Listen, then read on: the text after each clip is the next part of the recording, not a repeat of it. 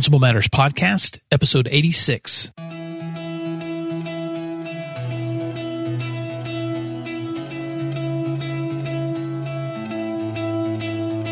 Guess what?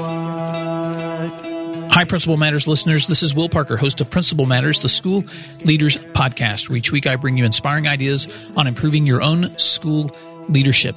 This week, I want to talk about the book Now We're Talking by Justin Baeder, who has agreed to interview on Principal Matters about his ideas on how to enhance the conversations, the relationships, and the time that you're spending with teachers in classrooms. Justin spent the first 10 years of his career as a teacher and principal in Seattle Public Schools, and since 2012, he has been a full time consultant and director of the Principal Center. He speaks at national conventions. He helps school leaders become more productive using high performance strategies and technology to increase their impact on student learning.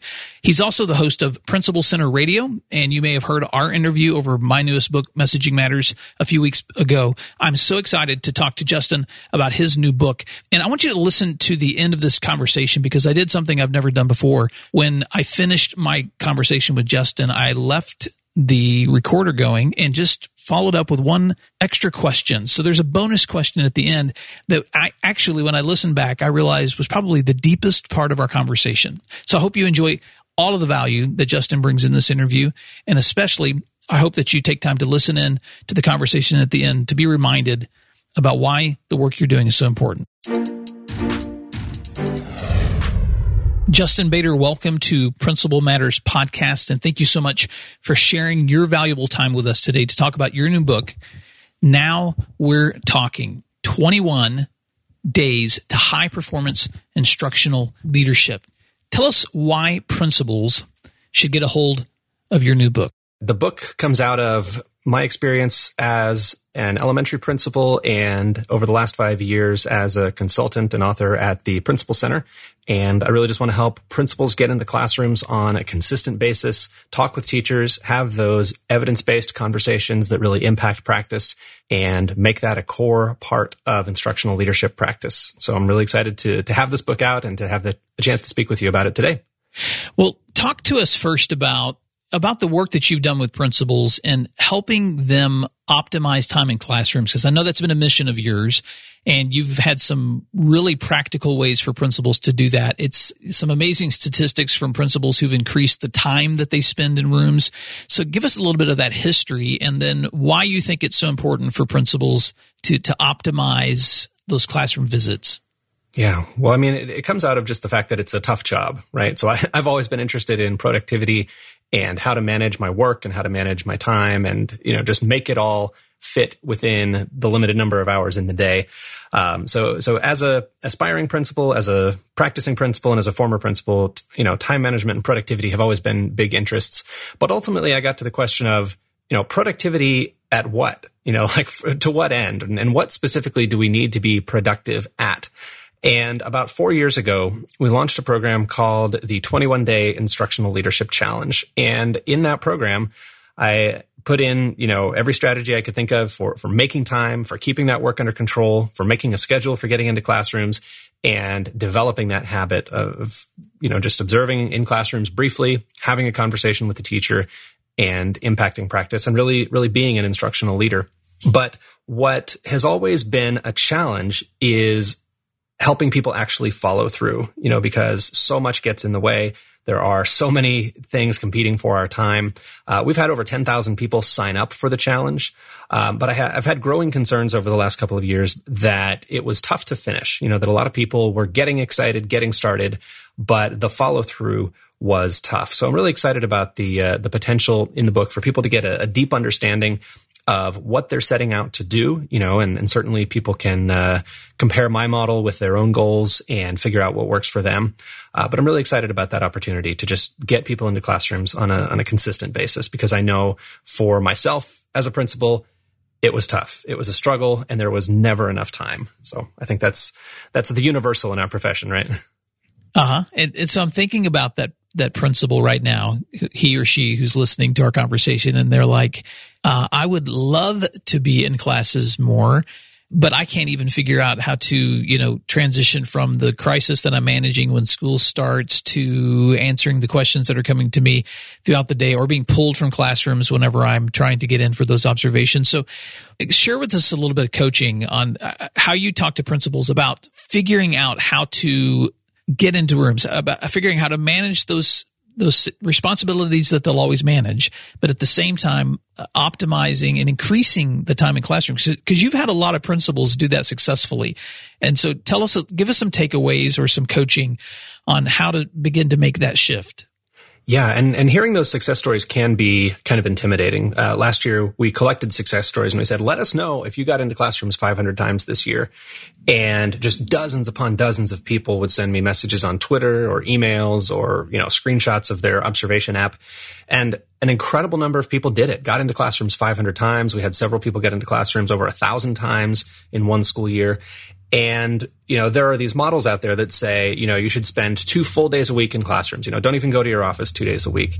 You know, and if you hear that thinking, I can't even get out of my office once two days a week, except for the required, you know, things that I have to go to. I'm just so overwhelmed. You know, you might just be tempted to say, that's not for me. You know, that's, that's never going to happen in this particular school. Maybe if I go to a different school, that, that might be possible. So I, I really wanted to make it easy to get started. And in fact, almost impossible not to get started. So what you're not going to find is this unrealistic advice that says, you know, just prioritize getting into classrooms and it, you can make it happen if you care enough. You know, I, I think we all care quite a bit. It's a priority for everyone, but it does come down to some very practical things. And, and one is just scheduling. So instead of saying tomorrow I'm going to be in classrooms all day, which you and I both know is tough to pull off in the best of circumstances, and completely unrealistic for most people. Instead, if you have lunch duty at noon, leave your office at 11:45, you know, wrap up what you're doing on your computer or wrap up the conversation that you're in with someone in the office and leave your office at 11:45 and stop by one classroom on the way to the cafeteria. You know, don't interrupt yourself. Don't say I need to have a whole day to do this or a half day to do this. Give yourself 15 minutes.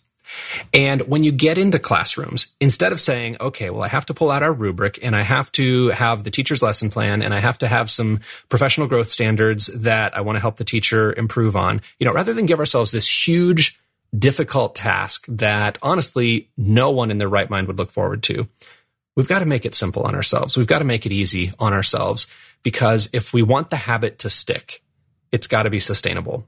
So there there will be a time and a place later to kind of uh, you know get more serious, get more rigorous with how we're using our evaluation instrument and you know the the feedback that we're providing to teachers.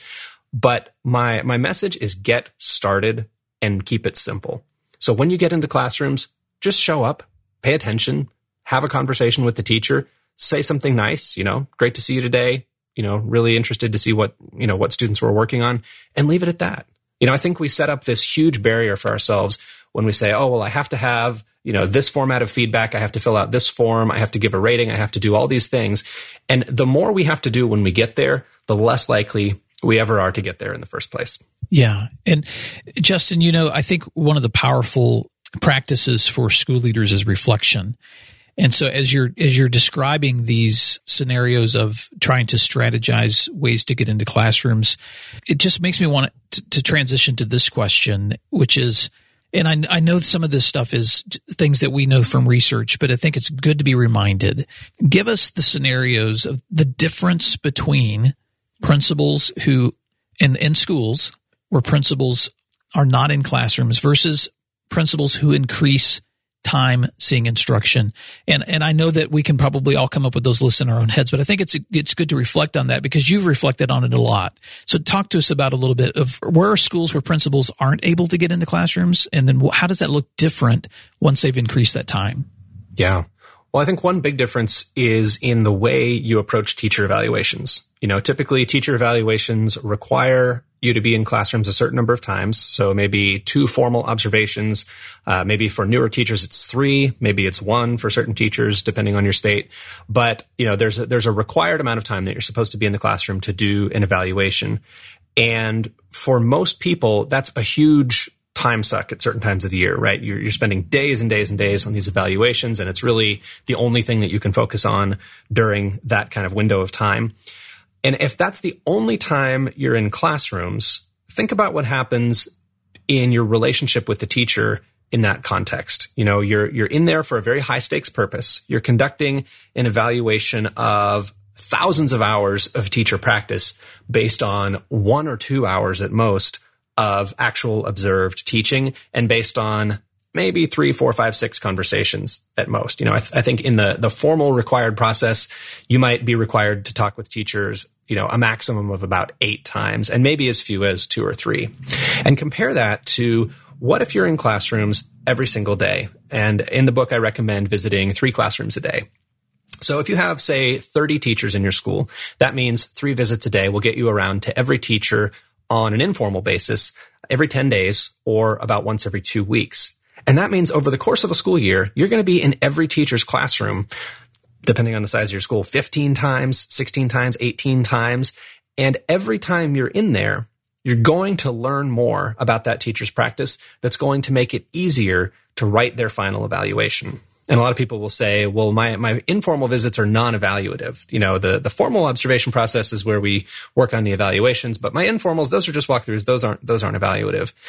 And I say, you know, if you are the evaluator, nothing you do is truly non-evaluative because every interaction you have with someone gives you information and gives you context uh, that shapes your judgment about that teacher's final evaluation. And you know, teachers can sometimes be scared of that, of thinking, oh, I'm, you know, this is evaluative.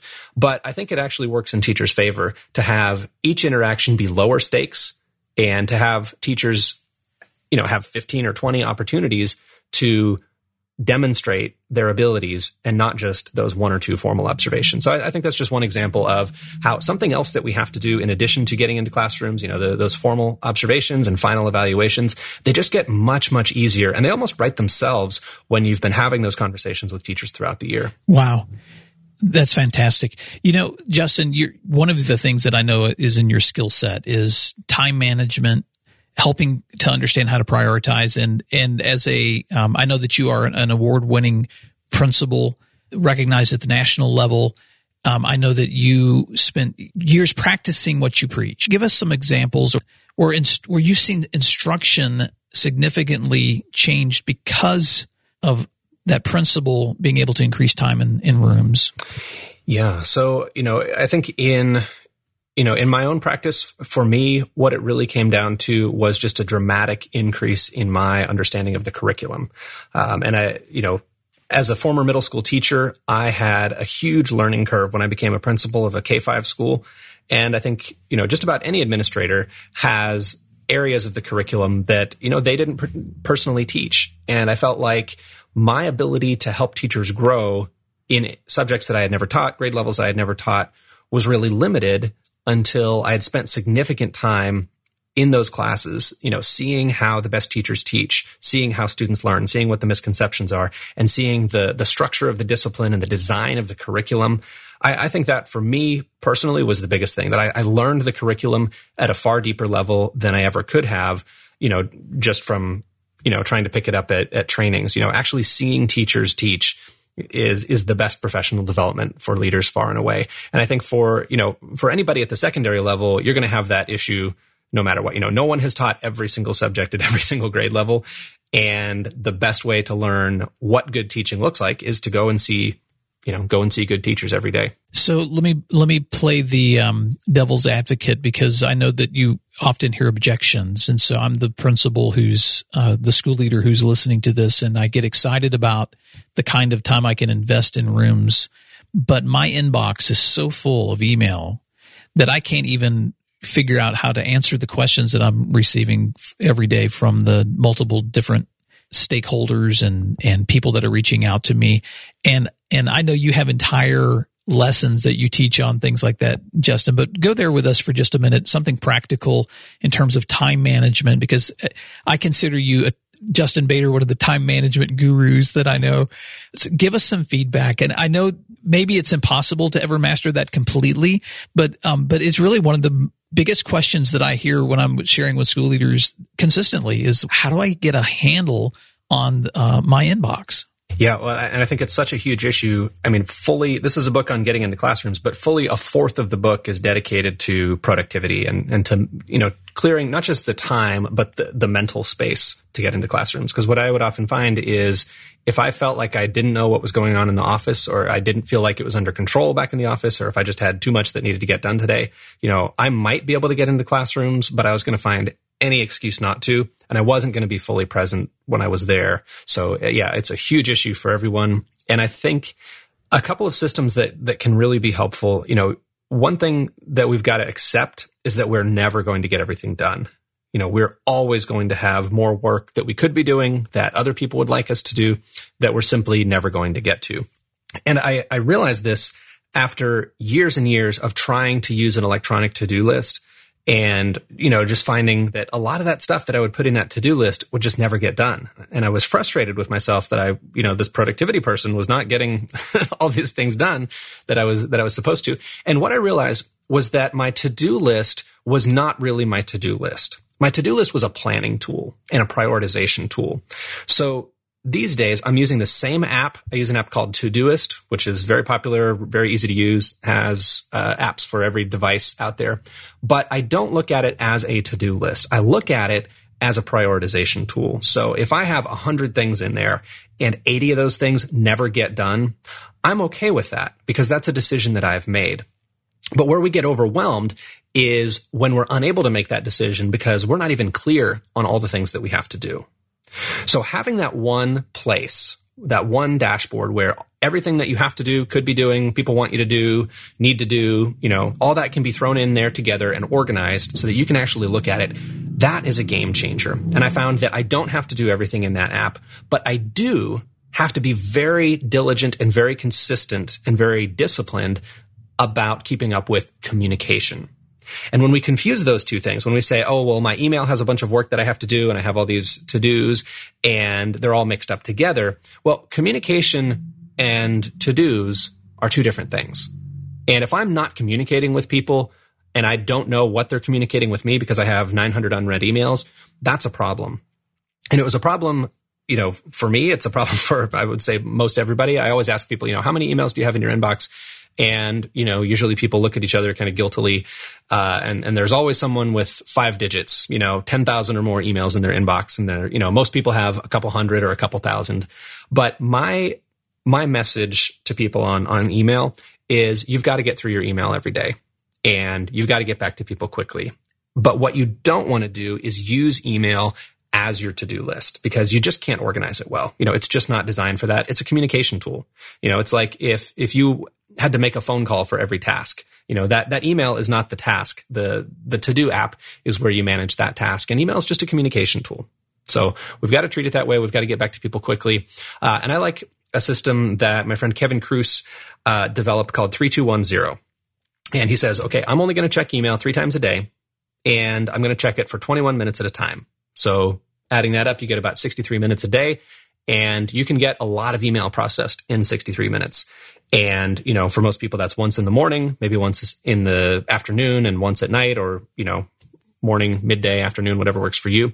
And in that time, you go through every single message in your inbox and you triage. You either get back to someone very quickly, give them a short reply, or you say, I'm going to put that on my to-do list or I'm going to put that in the newsletter or, you know, you make a decision very quickly and you don't let yourself get bogged down in actually doing that work. Because if you do, then you're not going to get through all of your email.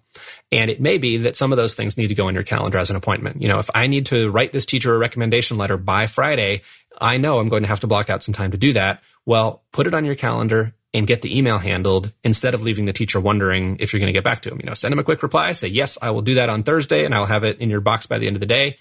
But you don't have to do it while you're, you know, while you're answering email.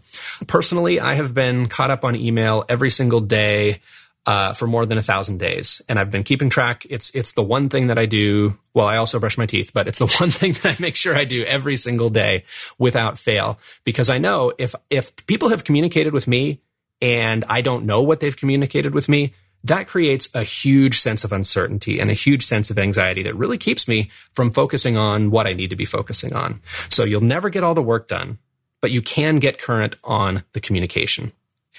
So I'm like taking notes on these things, Justin, because you're you're helping me out here. And it, I think if there was a Guinness Book of World Records on numbers of days that the inbox has been empty, you just won it.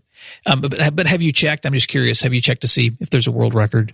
I haven't. I'm sure. I'm sure I don't have it, but you know, it's something people have been talking about for a long time. Kind of inbox zero, and you know, we all have, you know, if I'm if I'm traveling or something, you know, some of those I'm I'm just snoozing them to get through them. So I've seen them, but I'm not handling them. You know, but it's it's really that feeling of getting current that's you know that's valuable. Well, and, and, here's the takeaways that I'm thinking of as you as you're saying that, and and principal matters listeners, as you're as you're listening to this too, some of you guys that are driving need to just listen to this later when you can sit down and take notes. Don't try to take notes while you drive. But you know, here's some takeaways that that are sticking in my mind. The email is not a is not a scheduling tool. I love that. And I'm taking notes personally, Justin, because sometimes I find myself in that trap where I'm opening up an email and instead of remembering that this action that I need to take might need to be moved over to a to-do list or might need to be something that I'm scheduling, I'm trying to take care of business right there. And I think that's where you get bogged down. Uh, I love that three, two, one analogy too. I, I got to the place, uh, and especially when I was uh, still working in the school where I would have to set a timer for myself on email and, and it would force me to, because I had a timer, it would force me to not stop and dwell too long on a, a particular uh, message. But I love that mindset uh, of just realizing this is, this is not a scheduling tool. This is a communication tool. Do your, do your work away from the inbox. Let the inbox be where you've received the message, but stop trying to use it as a to-do list and I think that's huge. Any other takeaways on um, on that that you want to share before I transition to another question? Yeah, one that that people tell me is consistently life changing. Like I've had multiple people come up to me at conferences and say, "Oh, Justin, I saw you a couple years ago at this conference, and there's one thing I took away from your conference." And I think, "Oh, what was it? Was it about instructional leadership?" And they say, "No, it was about folders." And I say, oh, okay, well, great. I'm glad that helped. What was the folder thing? so, um, for years, I've been teaching a system that I did not invent. Uh, my friend Frank Buck has been teaching this for years on, you know, productivity for principals, and it's been around for, for centuries. But the, the future file or the tickler file is a way to get your desk clear and to get everything off of your desk that doesn't need to be on there today and yet get a reminder of anything that you need to see in the future. So it's a, a, system of 43 folders, one for every day of the month and one for every month of the year. And if you need something, but not today, and it's on your desk right now, you stick it in a folder and you say, okay, this is this is something I need to see on the 31st. So you put it in the 31 folder. And then on the 31st, you open that folder and there you've got everything you need for the day. And when you use that system, you no longer need to keep stuff on your desk as a reminder that you need to do it. You can just decide when you want to see it again, either deal with it today or decide when you want to see it again, throw it in the appropriate folder, and then it's out of your way, but you won't forget about it. You know, it's not like that file cabinet where who knows what's in there from years and years ago. It's all time sensitive. It's all time specific. So people love that system.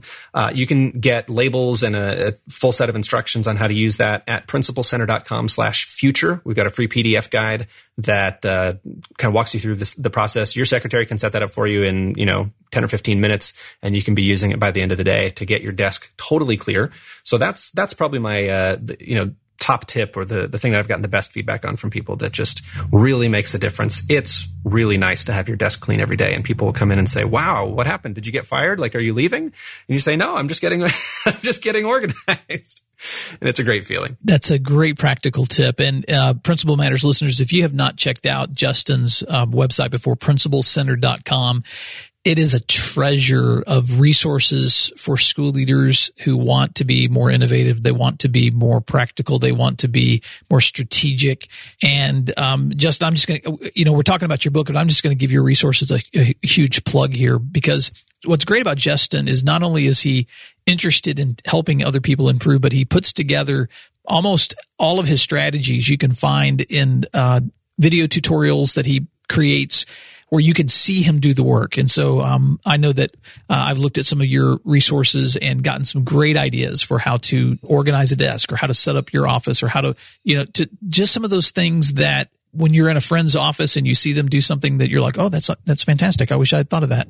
Justin not only teaches it, but he demonstrates it. Justin, on your book, if you had an opportunity to to talk to a new leader, what are some ways that you would suggest that they create I know you talk a lot about cycles of visits. And so how, what are some tips that you would give them? And I know your book goes through all of this, and so I'm just asking for the abbreviated version. But how would you encourage them to create? What do you mean by cycles of visits? But then, how do they create those? Yeah, absolutely. And and I think what what's at the heart of all of them that that makes it work is conversation. You know, I, I set up meetings one on one with everyone in my school before I even started. You know, in May and June after I was hired, but before the school year began. And I learned so much that I, I knew from those conversations that I needed to continue having conversations with people. So it, it, can begin even before your first day on the job. But in the, the first cycle, and we call this the every classroom challenge, give yourself five days to get around to every teacher and just make that a visibility thing. You know, pop your head in, say hi, make an appearance, uh, you know, just get in, in the groove, get people used to seeing you in classroom so that it's not a, a, weird thing and just very quickly get around to everyone. And that's cycle number one. Cycle number two is, you know, stay a while, stay a few minutes, uh, start to visit three classrooms a day. You know, when you're, when you're in that first kind of make an appearance cycle, you can visit 10 or 20 classrooms a day pretty easily. But after that, in your second round of visits, stay for a few minutes, 5, 10, 15 minutes, and just pay attention. Just notice things and, you know, say something nice to the teacher maybe, you know, maybe don't even take notes yet and then move on. And then in the third cycle, that's when you want to start to take you know, a little bit more in the way of notes. By that time, teachers have seen you twice and nothing bad has happened to them. So they're not going to be as afraid of, you know, having you in the classroom as they will if on day one you show up with a laptop and start, you know, clacking away on the, uh, the keyboard. So in the, the first cycle, just show up. Second cycle, just show up, but stay a little bit longer, talk with the teacher. Third cycle, that's where you can start to take notes and have a, a more substantive conversation. And uh, in the book, I go into to kind of what what that substance can look like, um, you know, and, and, how to make it rigorous, how to make it aligned to your evaluation framework and your goals as a school, and, and all of that in that third cycle. But you know, we're we're building multiple types of muscles when we do this, right? We're building our own self discipline in getting into classrooms. We're getting teachers and students used to us. We're getting our office staff used to us being gone you know, at, at certain times a day. And we're getting ourselves used to talking about instruction with teachers outside of the formal observation process. So I, am a big fan of, of kind of working up to it and starting with something doable and and really getting to a place where you feel like you know you're having the impact that you've wanted to have and it's just been great to see how many people have have been successful at that and how many people have, have gotten into classrooms 500 or more times in a school year. And I was talking to somebody the other day who said, Oh yeah, I hit 500 by November. I thought, wow, this is, you know, people are, are going far beyond what I even envisioned for this. So it's, it's really exciting to see the movement taking place of just getting principals into classrooms. Well, the book is Now We're Talking 21 Days to High Performance Instructional Leadership by Justin Baeder. And Justin, thank you for your valuable time sharing uh, with Principal Matters listeners this incredible resource and I know folks can access that lots of ways. Can you share the best ways for them to get a hold of that resource? Sure. If you go to principalcenter.com, you will find a link there. You can go directly to principalcenter.com slash NWT. For now, we're talking, and you can find it on Amazon or wherever works for you. Well, thank you. And Principal Matters listeners, if you want to check out Justin's resources, you can do so at principalcenter.com. He's also a keynote speaker, a presenter. He does lots of uh, both online and in person PD for school leaders. So uh, check out Justin Baeder's resources. You will not be disappointed. Justin, thank you so much for sharing with us today. Thanks for doing what matters for school leaders. And I'm looking forward to talking to you again soon. Well, likewise. Thank you for, for what you do. And it's been an honor to, to be on your show. Thanks so much. Okay, I'm, I'm keeping my recording going for just a moment because I may want to edit something a little bit later because I'm going to ask you one more question that may be bonus. So what was your, um, I'm just curious as you're, you know, I just finished my first book with Solution Tree, and uh, the second time I've written one. So you've made it through that whole process. Was there anything that in your research and your writing and putting it all together that surprised you? Like you're like, wow, I just learned something I didn't know in the process of putting this together. I think one of the biggest surprises for me was you know, one thing Solution Tree pushed me to do that I had not been as careful about is is to look at the existing literature you know, and, and to see, is there anybody who's already said the same thing that you're saying? So I, I looked at, you know, the books that were out there on classroom walkthroughs, on teacher observation. And, you know, of course, there are a lot of great books that I was familiar with, like uh, Charlotte Danielson's work and Kim Marshall's work uh, his book Rethinking Teacher Supervision and Evaluation. And I found a few things on walkthroughs, but what really surprised me was that a lot of what we just take for granted as what you're supposed to do in walkthroughs, what you're supposed to do as an instructional leader, there's nothing on it.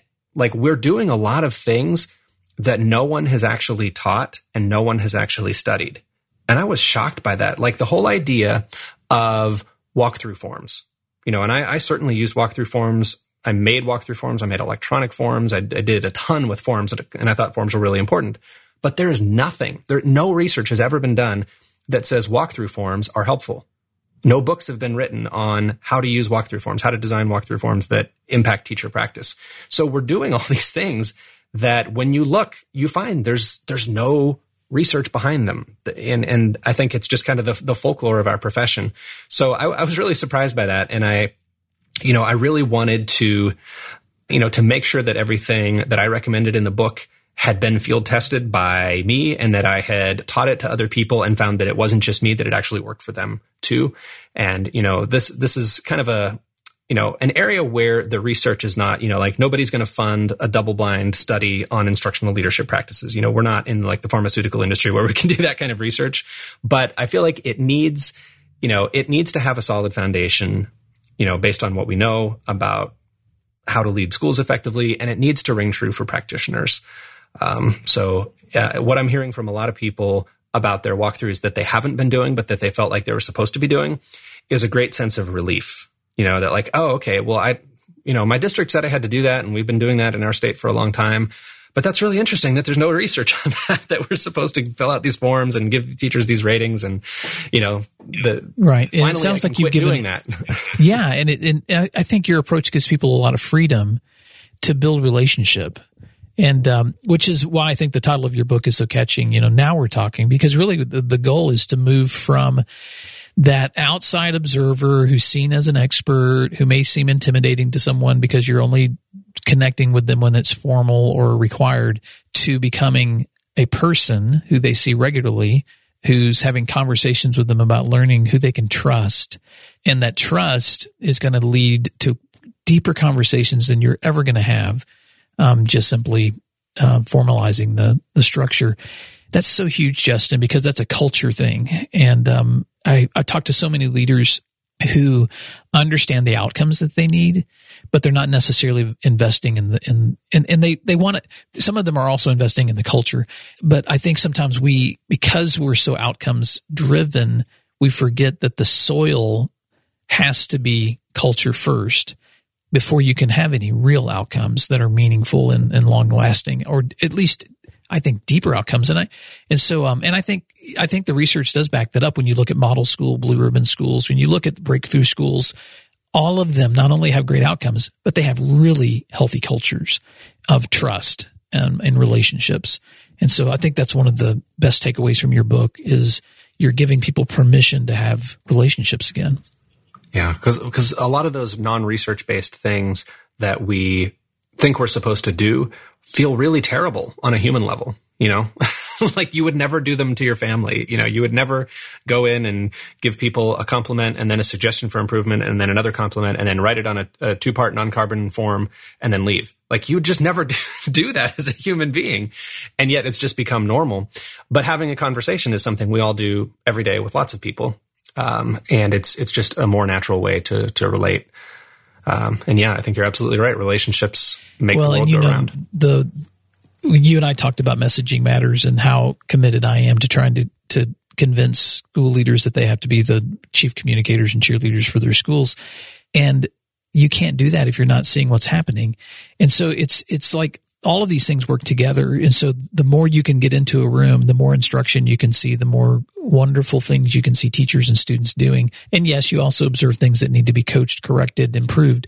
But the more you're um, connecting and doing that, then the more you have to celebrate and talk about and, and display and, and share um, with others too. And so I love that. Yeah, I'm thinking of the analogy if if my I have four children, if I walked into their room, every time I walked into the room, I I leave some kind of form, some kind of critique. They would never want me in their room. Um, it would be like, please do not come in my room. Um, but if coming in their room meant that I'm connecting again, or I'm cheering them on, or I'm just saying hi, um, then that's a, that's called relationship, and that's so so much better. Principal Matters listeners, thank you for the time that you took to listen to that conversation with Justin Baeder this week. And now it's your turn.